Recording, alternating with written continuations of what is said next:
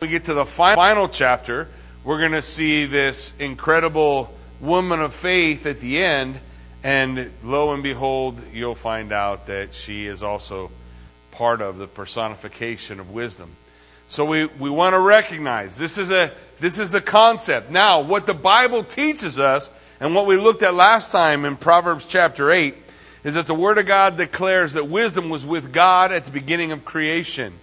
And Colossians chapter 2, first three verses tell us that all the treasures of wisdom and knowledge are hidden in Christ Jesus our Lord. So we have this picture that wisdom personified is Christ. And if we can handle it, we can, we can see that in the example of the wise woman throughout the Proverbs. The wise woman becomes an illustration of, of Jesus. And we talked a little bit before. One of the reasons why wisdom is described as a woman and folly is as well is because uh, grammatically they are feminine uh, uh, word, feminine nouns. So they it's just natural that you would talk about them as her. So they just go on with that. Plus, you have the concept, right? What better vehicle to use to draw a man one way or another? That right? It's been said that man is the head, but woman is the neck. No? Am I wrong? Ladies, I don't care what you look at me like. You know as well as I do, you turn that head wherever you want it to go. And it's always been that way. So it's interesting, if nothing else, to see that, that idea. And we've seen it over and over again in the first eight chapters where wisdom is in the street calling, saying, Come, and, and I'll give you wisdom. And then you have the other, the woman of folly, who is calling men to illicit sexual adventures that lead to death. One is a promise of life, one is a promise of death. So tonight we'll finish up that chapter, chapter 9, the end of a long introduction, and we'll actually start to enter into the Proverbs of Solomon when we get into uh, chapter 10 and we continue to work our way through. So the end of the personification of wisdom in the introduction is going to be tonight. We got 18 verses tonight we'll be taking a look at. Proverbs chapter 9. Let's take a, a read through it. It says, Wisdom has built her house. She has hewn her seven pillars. She has slaughtered her beasts and mixed her wine. She has also set her table. She has sent out her young women to call from the highest places in the town. Whoever is simple, let him turn in here. To him who lacks sense, she says, Come, eat of my bread, drink of my wine that I have mixed. Leave your simple ways and live. Walk in the way of insight. Whoever corrects a scoffer gets himself abuse, and he who reproves a wicked man incurs injury. Do not reprove a scoffer, or he'll hate you. Reprove a wise man, but he will love you. Give instruction to a wise man, and he will become wiser. Teach a righteous man, and he will increase in learning. For the fear of the Lord is the beginning of wisdom and the knowledge of the Holy One is insight. For by me your days will be multiplied, and years will be added to your life. If you are wise, you are wise for yourself. If you scoff, you alone will bear it. But the woman of folly is loud. She's seductive, knows nothing. She sits at the door of her house. She takes a seat in the highest places of the town calling to those who pass by who are going straight on their way. Whoever is simple, let him turn in here. And to him who lacks sense, she says, Stolen water is sweet, and bread eaten in secret is pleasant. But he does not know that the dead are there, and that her guests are in the depths of Sheol. Let's pray. Father God, as we come to this section of Scripture, Lord, I pray that you would open our eyes Give us understanding, Lord, as we consider the banquet of wisdom and the banquet of folly. God, we pray that, that uh, Lord, we can see, that we can follow and, and recognize your truth as you guide us through this scripture. And we give you praise for it in Jesus' name. Amen. All right, so we start with two banquets. As we go through the section, you can see two banquets one banquet prepared by wisdom, one banquet prepared by folly the goal of each banquet is to bring in the simple. The, a word for the simple is just somebody who doesn't know. Somebody who doesn't know, doesn't have understanding or discernment. Uh, the innocent is probably a good way to look at it.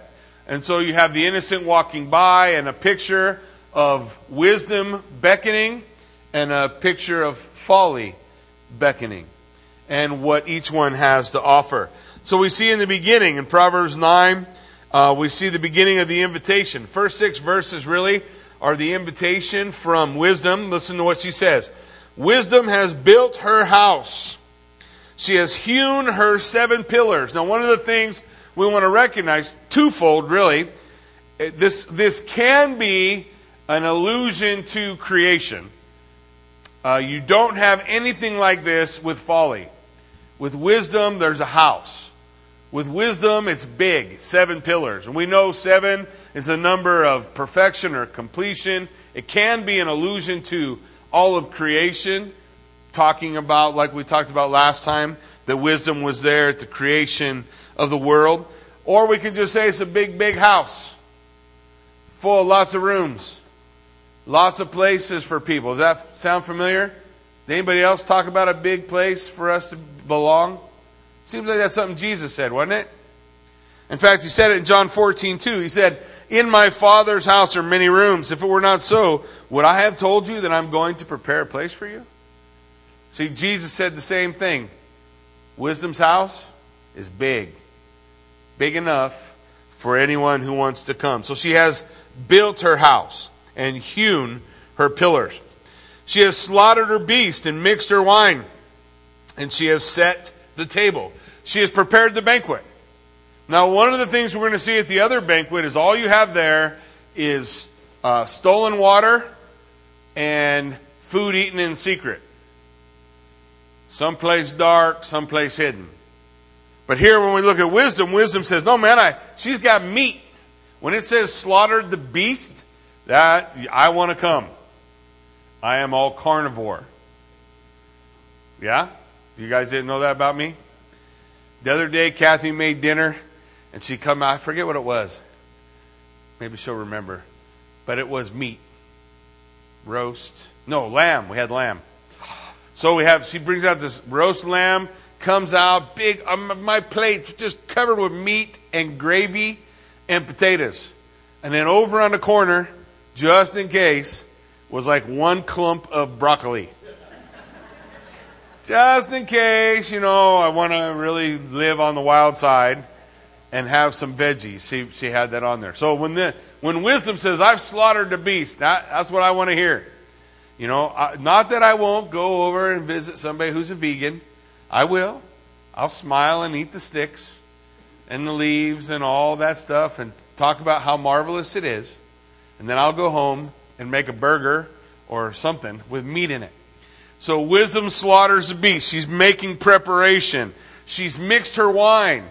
Now, there's a lot of concepts about this. It was not uncommon in the ancient world to, to water down your wine, uh, adding water to it, but there's a lot of other things that could be being mixed in as well. Honey uh, was not unforeseen, but it, the idea was the, the wine symbol symbolized joy. Come, I've got meat which means this is going to be a very fine banquet.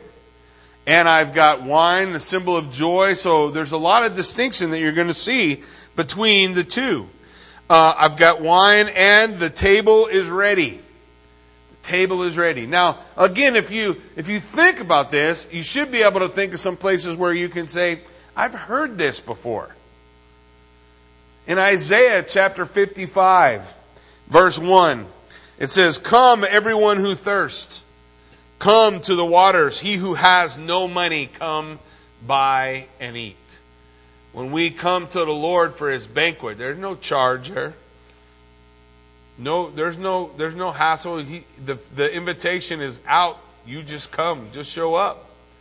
Come, buy and eat. What's he say? Buy wine and milk without money, without price. Still, joy and sustenance. That's what you were talking about. Joy and sustenance at the table of the Lord.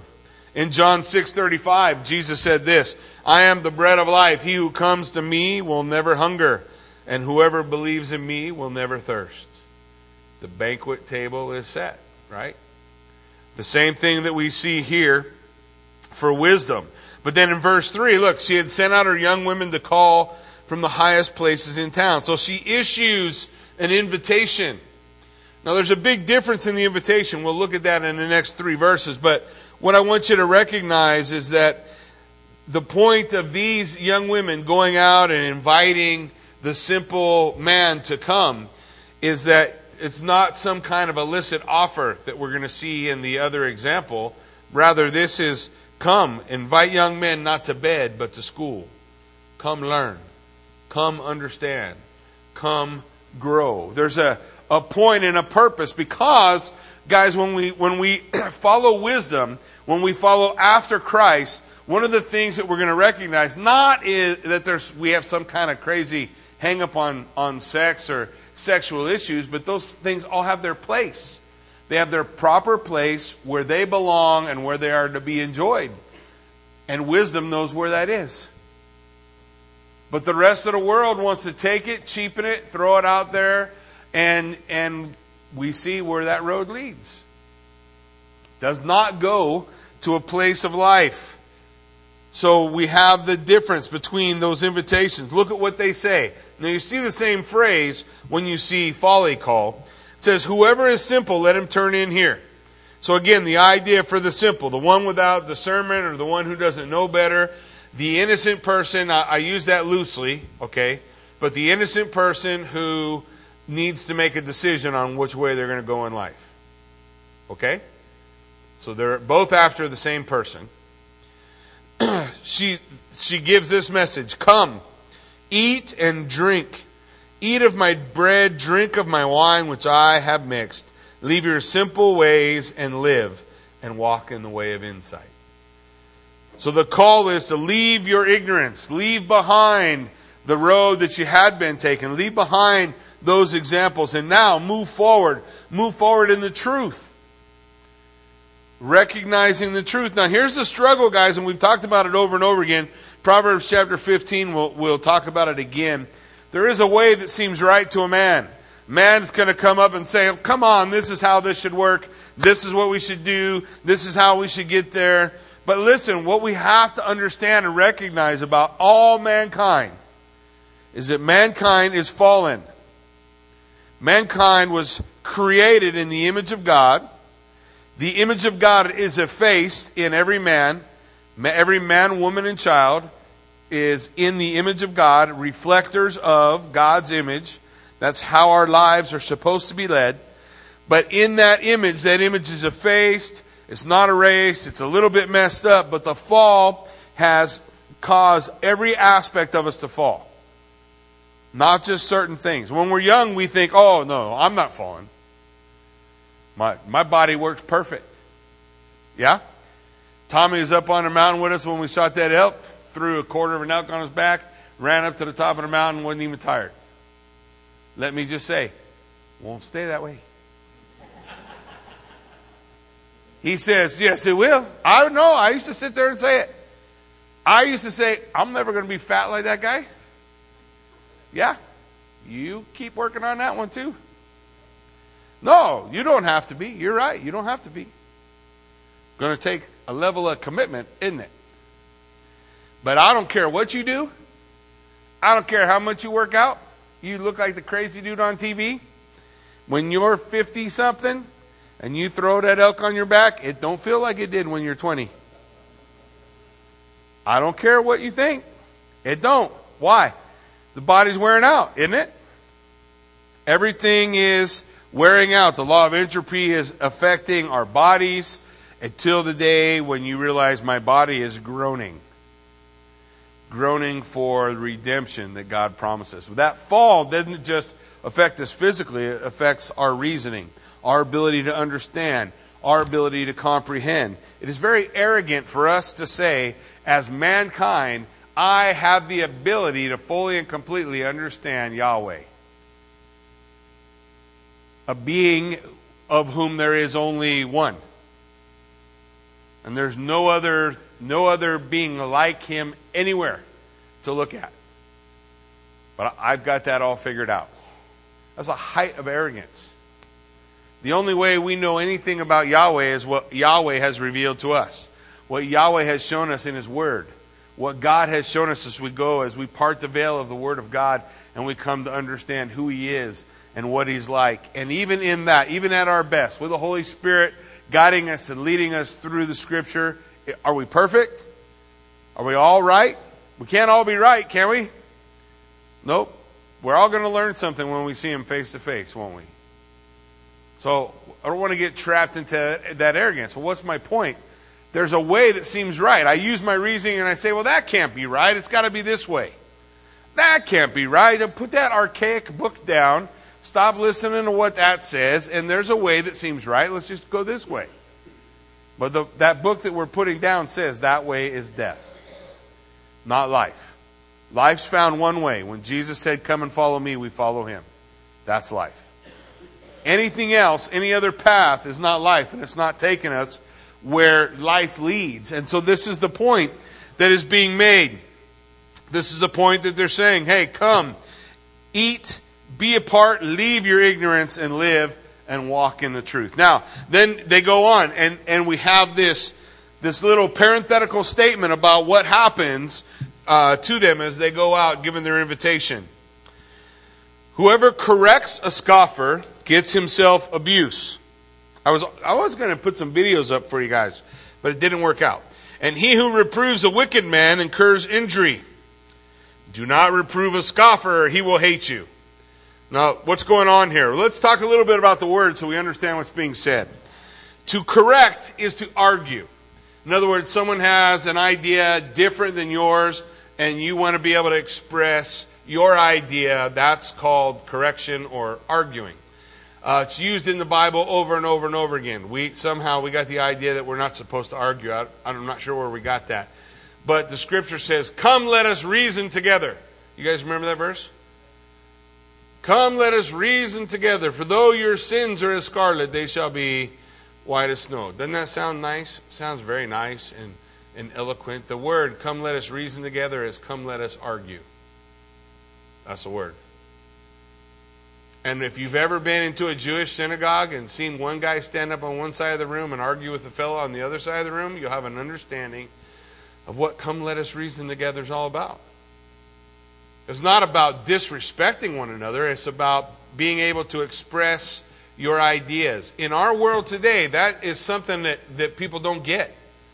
You used to be able to go onto a, a college campus and engage in intelligent conversation. Now they just want to hit you with a pipe.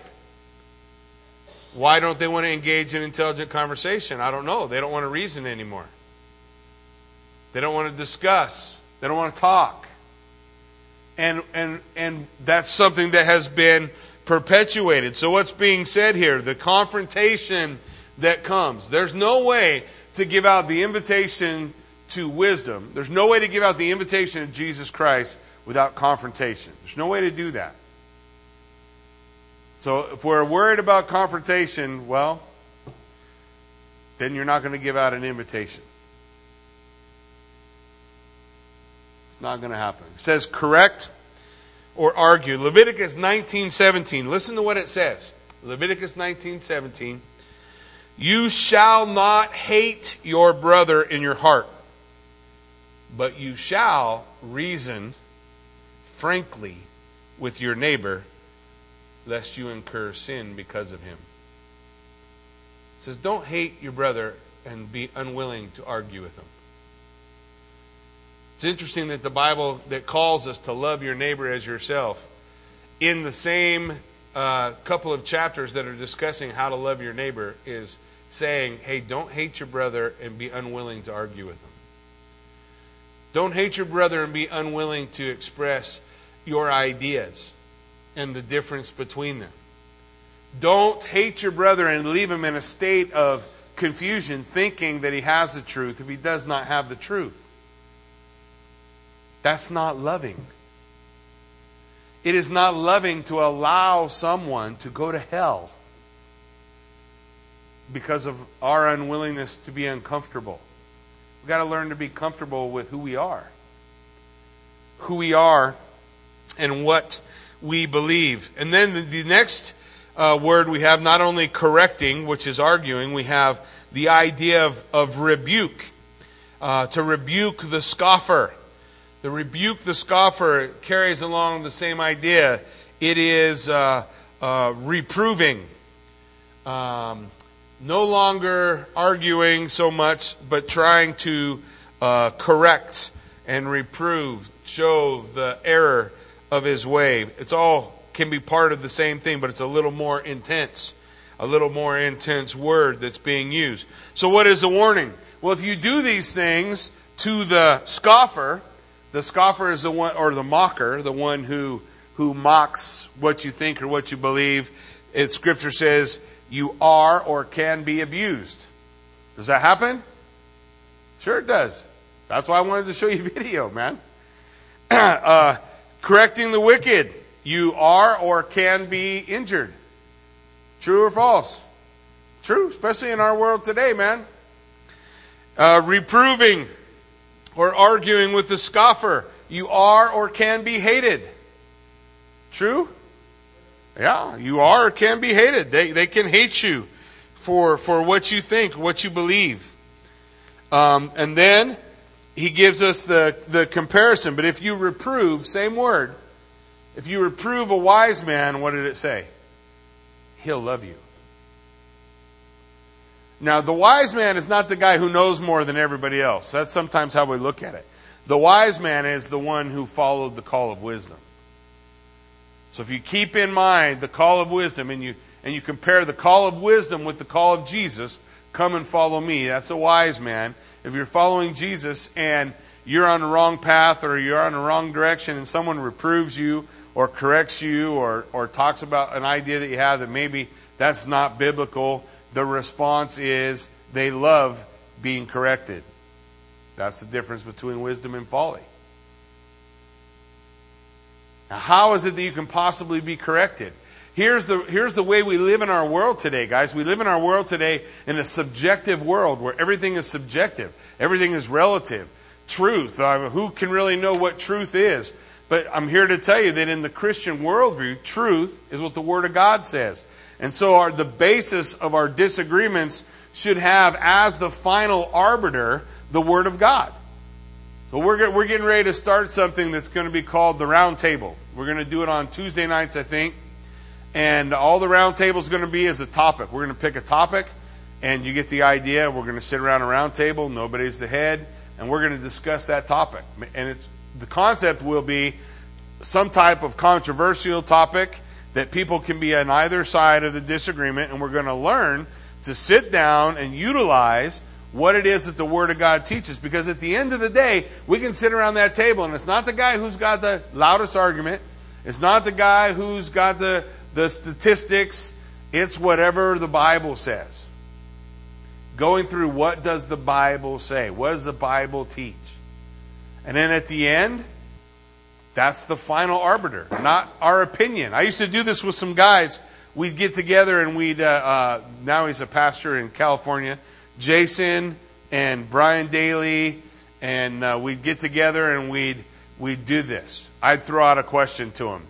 And I'd say, What do you guys think about this? Like, for example, what do you guys think about this? God's perfect will and his permissive will. What do you think about that? And so they start throwing out all their opinions about the perfect will of God and the permissive will of God. And then I look at them, get a little smile on my face, push the Bible out, and I say, Your opinions are great. What's that say? Your opinion doesn't matter. What's, this is the final arbiter. This is truth.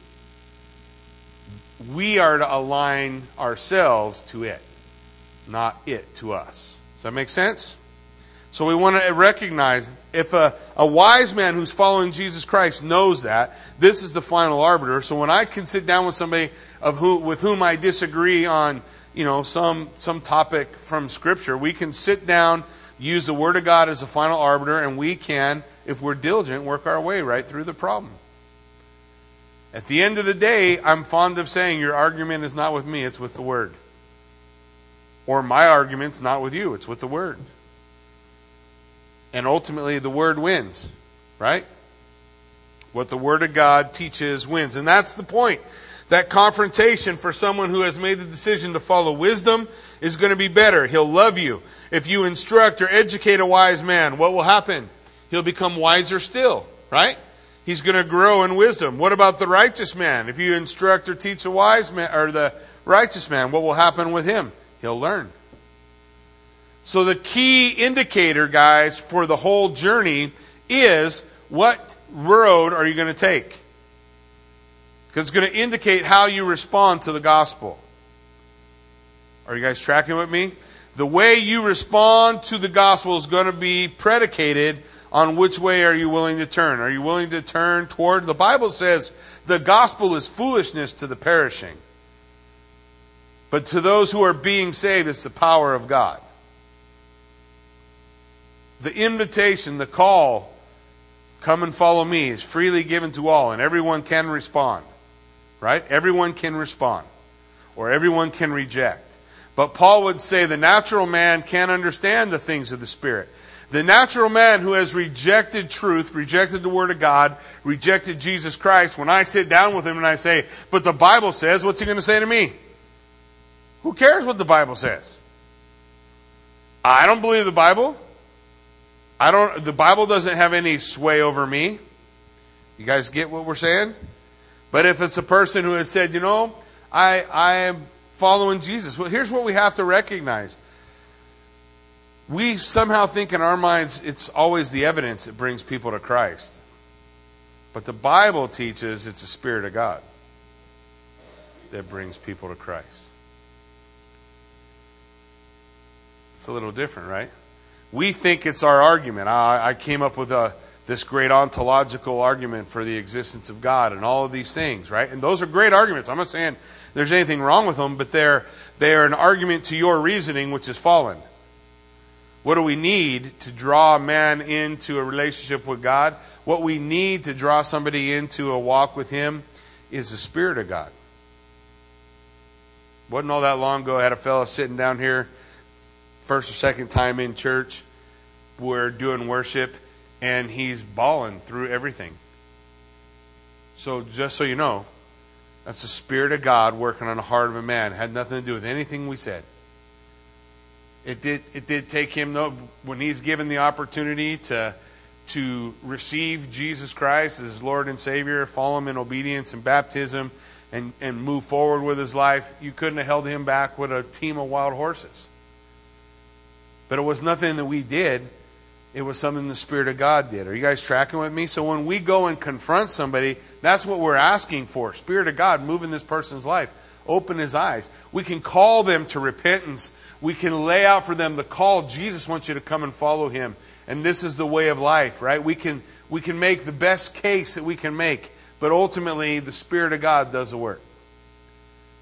And the man or woman to whom you're sharing is free to choose. Yes, I'll come. No, I won't. Okay? Everybody with me? Make sense? If it don't, you can holler at me afterwards. But the idea is that's what's being laid out here for us. Here's what happens when you do it. Now, verse 10 and 12 gives us a conclusion of what happens when we follow the call of wisdom. Look at it. For the fear of the Lord is the beginning of wisdom. Have we heard that before? The fear of the Lord is the beginning of wisdom, and the knowledge of the Holy One is insight. The fear of the Lord is the beginning of wisdom, recognizing that God is uh, sovereign and in charge, and I'm not. He's the king. The picture throughout the Bible, Genesis to Revelation, is this one day every knee will bow and every tongue will confess. Yes? That Jesus Christ is Lord to the glory of God the Father. The idea is simply that. Fear of the Lord. That's, that's how, how did you show the fear of the king? Bowed the knee. You were in submission to him. You're in submission, being in submission to God. And then the knowledge of the Holy One, knowing who God is, go, diving into the scriptures and understanding and comprehending the incomparable God, growing in your understanding and comprehension of who He is and what He's done, that is insight. That's how we draw truth. It's all in that very personal and close relationship with God Almighty. He says in verse 11, For by me your days will be multiplied. Who's the me? For by me, it's wisdom, right? Wisdom's inviting, yes? Wisdom saying, Come follow me. So by wisdom your days will be multiplied and Years will be added to your life. What road does wisdom walk? The road of life or the road of death? Life. If you are wise, you are wise for yourself. If you scoff, you alone will bear it. Oh, that's interesting. I wonder what he means by that. Simple. The choice is yours. The invitation's out. You can come. No one's denied an invitation. When Jesus told this story, he said, Everyone on the road, highway, byway, in the bushes, over the hedges, through the woods, to grandmother's house we go. Wherever we could get the invitation out, you are invited. All you have to do is come. Yeah? All you have to do is respond to that invitation. The choice is yours. If you are wise, then you made the decision to take the road of life. You hear what he's saying? If you scoff, you made the decision, so that's your burden to bear. Everybody tracking? And now we have the, comp, the, the, the comparison made between wisdom's banquet and the invitation to wisdom's banquet and folly. The woman folly is loud. She's seductive and knows nothing. She sits in the door of her house, takes a seat on the highest places of the town, calling to those who pass by who are going straight on their way. So, this is the rival to wisdom. The rival to wisdom. You're going to see these examples throughout the whole book of Proverbs. This comparison life, death, wisdom, folly. Which path are you going to take? Folly is the unchaste wife. We've already seen her a few times. The word says she's loud. I found a great translation for it I really liked. It's turbulent turbulent. She's turbulent, unruly. It's, it's not really somebody who just has a loud voice. It's, the, it's, a, it's a loud life, okay? she is gullible. She is ignorant. This is what the, the word in Proverbs has, uh, has told us so far about folly. She has lustful lovers interested in the gullible's body, not in his mind. and so she propositions him and promises him, and she is married to another. All of these things are true about this woman, Folly. She belongs to another. Everything and every way that she does is in opposition to wisdom, and ultimately, in the end, the path that she is on is deadly. she invites you into her house that's built on the graves of all the men who have come before. That's kind of the idea that the picture uh, is painting. What's her position? Well, she sits outside of her house in a highest place on the town, which would indicate that she has some type of authority within the town. And to be honest, in the world and in the world system, not under a Christian worldview, in a, in a very worldly worldview, uh, this is honored and honorable, and they make movies about people like this all the time. Documentaries following them around. This, this, is, this is what it is to have the high place in the world. And so this is what she has. She has taken a seat in the highest place of town. In their worldview, in the, in the time of, of the book of Proverbs, the closer and the higher you were in the city, the more wealthy and safe you were. And that's right where she's at, in the wealthy, safe place. This is not the girl from the other side of the tracks. This is not this is not that person. This person is affluent. This person is accepted by society. And she makes an invitation. Look at her invitation. She's calling all those who pass by, right? Same thing as wisdom. Listen to what she says. Whoever is simple, let him turn in here. Isn't that the same thing wisdom said? The same invitation? Whoever is simple, let him turn in here. And to him who lacks sense, she says, stolen water is sweet and bread eaten in secret is pleasant. Now, if you look at the comparison between what's on the table for dinner, it's two radically different things. One is actually a meal prepared for a person for their growth and understanding in, uh, in knowledge. And the other is illicit sexual offer Well, Jackie, how do you get that? Oh, okay. well, she said, uh, drink stolen water. You guys see that? Drink stolen water. Proverbs 5.15 says, drink water from your own cistern, flowing water from your own well. In the, in the context of Proverbs 5.15, it's talking about the faithful woman and the unfaithful woman. Stay home with your wife. Don't go drink other water that doesn't belong to you. So, using the same illustration, that's what she's offering, isn't it? And by the, by the fact that she's saying to him, This is stolen water, she's saying, This water don't belong to you, it belongs to somebody else. That's why we say she's married. This is stolen water. In Hebrews 11 25, and look what she said also. She said the stolen water is what? Tastes terrible. It's horrible. What's she say?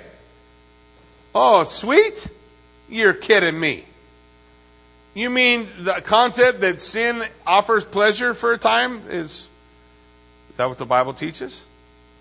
Hebrews 11:25 choosing rather to be mistreated with the people of God than to enjoy the fleeting pleasures of sin. It's a lie to say there's not pleasure in sin. There is pleasure, but there's not pleasure in death. Everybody tracking? How much uh, how much you willing to pay? How much you willing to give up? Really, this is the question. She said, not only does she have water that's stolen, but she says, come eat bread in, in secret. The, the thing about the woman of folly, she's not dying, guys. Who's dying? The ones who follow her. What did the devil come to do? Rob, steal, kill, destroy, right? Isn't that the goal? One day there will be judgment on his part. But in the meantime, those who hear that siren song to come and enjoy the pleasures of sin don't realize that an arrow has pierced their liver. The picture is he's going to kill you. And it may not be the action that you do that brings death, it's the following Him. If you follow Jesus, it goes to life. If you follow the devil, it goes to death. The end result has nothing to do with how easy or hard the road is, how many obstacles there are, or, or even what you might have to endure in your physical life. The end result is one has life, and the end result of the other is death. Look at the conclusion in verse 18. But he does not know that the dead are there. Just want you to see the picture that her guests are in the depths of Sheol, are in the depths of hell. That her place is built on a pile of bones of all the men who have entered in there before. Two banquets one banquet is promising life, understanding, comprehension, growth. One banquet is promising the passing pleasure of sin, and it's built on the bones of everyone who has come in. And those st- voices are still calling today. Those voices are still shouting out today. Jesus saying, Come and follow me. And the way of folly, we will not have this man to rule over us. The call still goes forth. One leads to life, one leads to death. And the introduction to Proverbs is letting us know the wise man has chosen to follow wisdom, to follow Christ, to follow the Lord, because that's the way of life. And the fool rejects that instruction, rejects the message, rejects that gospel, and wants to walk the road of death. I shared before, I'm sure uh, back when Led Zeppelin wrote Stairway to Heaven, there was a little bit of extra influence they had as they penned the words to that song. That's, that's probably still one of the most famous songs ever, no? You walk into any guitar center on the face of the earth and it's playing. Somebody is sitting down playing it. It's probably the first thing we learned on a guitar ever. But one of the lyrics in the song is there's two paths you can go by, but in the long run, there's still time to change the road you're on. And that's not untrue, but the concept of that I think the scripture is teaching us is make sure the one that you're changing, the one that you're moving to, is the road of life. Take the path that leads to Christ. He is the way, the truth, and the life. Amen? Why don't you stand with me? Let's pray. Father God, we thank you for an opportunity to study your word, God, to open up and comprehend wisdom literature. God, I pray that we're challenged. I pray that that uh, that we have questions. I pray, Lord, that uh, it causes us to want to grow, know, and understand more. Lord, I pray that as we just come before you and as we uh, just go before you, Lord, that you would guide us and lead us into your truth. Lord, that you would help us hold fast to the final arbiter of truth in our life, that our lives would rightly reflect the truth found in the Word of God. And Lord, I pray that you would help each and every one of us to walk the path of wisdom, to walk the path of light, being led on our way by the Word of God. God, we give you praise for this time we could share together in Jesus' name. Amen.